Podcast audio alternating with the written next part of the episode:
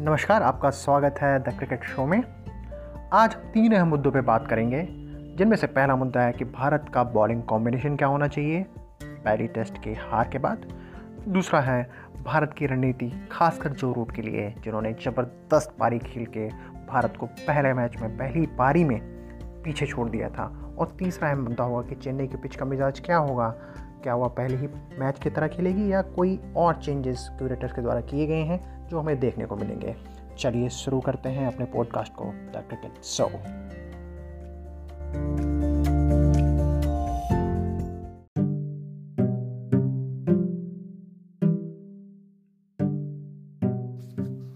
दूसरे टेस्ट में भारत का क्या बॉलिंग कॉम्बिनेशन होना चाहिए? यह भारत का सरदर्द बना हुआ है। पहले टेस्ट में शाहबाज नदीम को कुलदीप यादव की जगह खिलाए जाने पर कई क्रिकेट प्रेमियों ने प्रश्न उठाए थे। यहाँ तक कि पूर्व क्रिकेट कप्तान सुनील गावस्कर भी इससे काफ़ी आश्चर्यचकित हुए थे। उनका मानना था कि अश्विन और सुंदर दोनों ही ऑफ़ स्पिनर हैं, इसलिए कुलदीप अपनी चाइनामैन के साथ टीम को एक वैरायटी देंगे। सवाज नदीम ने दोनों इनिंग्स मिला के चार विकेट लिए थे और उसमें एक क्या परेशानी थी कि उन्होंने काफ़ी नो बॉल्स डाली थी। गावस्कर का मानना है कि बॉलर प्रेशर में होता है तो ही नो बॉल डालता है। गौरतलब है कि भारत ने पहली इनिंग्स में 45 रन एक्स्ट्राज में दिए थे, जिनमें से 20 रन नो बॉल से आए थे। इससे यह साफ़ हो जाता है कि नदीम शायद दूसरे टेस्ट में जगह ना बना पाए और उनकी जगह कौन सा गेंदबाज लेगा, यह भी एक प्रश्न चिन्ह खड़ा होता है। भारत के पास फ़िलहाल दो विकल्प मौजूद हैं। पहला है कुलदीप यादव का, जो कि एक लेफ़्ट आर्म चाइनामैन बॉलर है। दूसरा विकल्प है अक्षर पटेल का, जो कि slow left arm orthodox bowler होने के साथ साथ बाएँ हाथ के बल्लेबाज भी हैं। उनका प्रथम श्रेणी में बल्लेबाजी औसत पैंतीस रन का है, जो कि काफ़ी प्रॉमिसिंग लगता है। वहीं अक्षर उनतालीस खेले गए प्रथम श्रेणी मुकाबलों में 27 के औसत से एक सौ चौंतीस विकेट भी ले चुके हैं। अगर कुलदीप के आंकड़ों पर नज़र डाली जाए तो उन्होंने अपना आखिरी मैच सिडनी के सिडनी में ऑस्ट्रेलिया के खिलाफ खेला था जो कि जनवरी 2019 में खेला गया था, जहाँ उन्होंने पाँच विकेट लिए थे। कुलदीप अब तक उनके द्वारा खेले गए छः मैचों में 24 के औसत से 24 ही विकेट ले चुके हैं। कुलदीप पिछले काफ़ी दिनों से बेंच पे बैठे हुए हैं और काफ़ी आराम भी कर रहे हैं। उन्हें टीम में होते हुए भी टीम में मौका नहीं दिया जा रहा है। तो अब देखना होगा कि कोच शास्त्री और कप्तान कोहली का दांव किस खिलाड़ी पे लगता है। भारत के लिए भारत के लिए दूसरा टेस्ट खेलना बहुत ज़रूरी हो जाता है, क्योंकि दूसरे टेस्ट में हार भारत के टेस्ट चैंपियनशिप जीतने के सपने को तोड़ देगी। अन्य स्थानों पर स्थिति काफ़ी साफ़ नज़र आ रही है। सुंदर अपने स्थान को बचाने में बिल्कुल कामयाब होंगे। उन्होंने पहले टेस्ट की पहली इनिंग में आकर्षक पिचासी रनों की पारी खेली थी, जो कि टीम को फॉलो ऑन बचाने में मददगार साबित हुई थी। अश्विन ने भी मैच में नौ विकेट लिए थे और अपना लोहा मनवाया था। और इससे ये भी पता चलता है कि अश्विन अभी भी भारत के नंबर वन बॉलर हैं। ईशांत और बुमराह ने भी चेन्नई की मुर्दा पिच पर संतोषजनक गेंदबाजी की थी। अंत में यह कहा जा सकता है कि भारत को अपने गेंदबाजों का सही तरीके से इस्तेमाल करना होगा, जिससे रूट और कंपनी के विजय रथ को रोका जा सके और वर्ल्ड टेस्ट चैंपियनशिप के फाइनल का टिकट पक्का किया जा सके।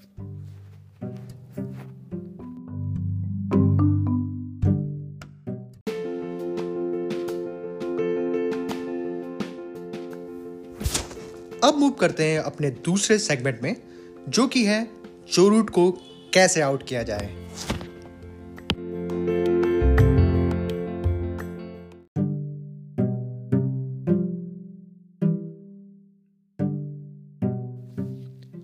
जो रूट अपने सौवें टेस्ट में शतक लगाने वाले नौवें बल्लेबाज और दोहरा शतक लगाने वाले विश्व के पहले बल्लेबाज बन गए हैं। ये भारत के लिए दूसरी सबसे बड़ी चुनौती है कि रूट की जड़ को विकेट पर जमने से कैसे रोका जाए। रूट भारत के खिलाफ खेले गए सात टेस्ट मैचों में आठ सौ बयालीस रन बना चुके हैं, जिनमें उनका औसत 60 से भी ज़्यादा अधिक है। यही नहीं, भारत की गेंदबाजी उन्हें बाकी देशों की तुलना में काफ़ी अधिक रास आती है। उनका सर्वाधिक औसत भारत के खिलाफ ही है। रूट की जड़ को ना जमने देना ही भारत की प्राथमिकता होना चाहिए। भारत के रविंद्र जडेजा उनके खिलाफ सबसे धारदार हथियार साबित होते आए थे। वे उन्हें 20 में से पाँच पारियों में आउट कर चुके हैं। परंतु अभी चोट के कारण टीम से बाहर हैं तो रूट को जल्द आउट करने का क्या उपाय किया जा सकता है, ये सोचने योग्य है। हाल ही में बंगाल के रणजी कप्तान मनोज तिवारी ने ट्विटर पर उन्हें आउट करने का एक मास्टर प्लान साझा किया था, जहाँ उन्होंने सात दो का ऑन साइड फ़ील्ड चुना था। मतलब सात खिलाड़ी ऑन साइड में कैचिंग पोजीशन में और दो ऑफ़ साइड में। गौरतलब है कि रूट ने अधिकतर रन ऑन साइड पे ही बनाए थे। रूट को स्पिन के जाल में फंसा के ही आउट किया जा सकता है, क्योंकि भारत विकटों के लिए अपने स्पिनर्स पे ही निर्भर रहता है।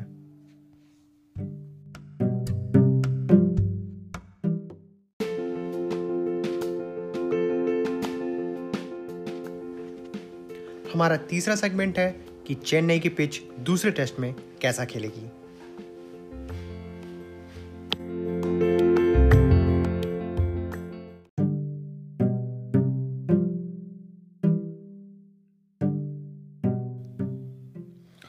और इसी के साथ आ जाते हैं हम अपने फाइनल सेगमेंट में जो कि है चेन्नई की पिच कैसा खेलेगी और कैसा चेंजेस देखने को मिल सकते हैं दूसरे टेस्ट की पिच में। और पहले टेस्ट की चेन्नई की पिच बल्लेबाजों के लिए काफ़ी मददगार साबित हुई थी और पहले दो दिन पिच काफ़ी फ्लैट थी, जिसका अंग्रेज़ बल्लेबाजों ने काफ़ी फ़ायदा उठाया था। और तीसरे दिन के बाद लाल मिट्टी की बनी पिच गेंद के लिए काफ़ी अग्रेसिव साबित हुई, जिससे नई गेंद जल्द पुरानी होने से रिवर स्विंग के लिए तैयार हो गई थी। जिमी एंडरसन ने चौथी इनिंग में इसका काफ़ी फ़ायदा भी उठाया था। पर दूसरे टेस्ट की पिच, पहले टेस्ट की पिच से काफ़ी अलग होने होगी, क्योंकि दूसरे टेस्ट की पिच की टॉप लेयर लाल मिट्टी की ना बना के काली कॉटन की मिट्टी की बनाई गई है, जो जल्द सूख कर दरारें पैदा कर देती है।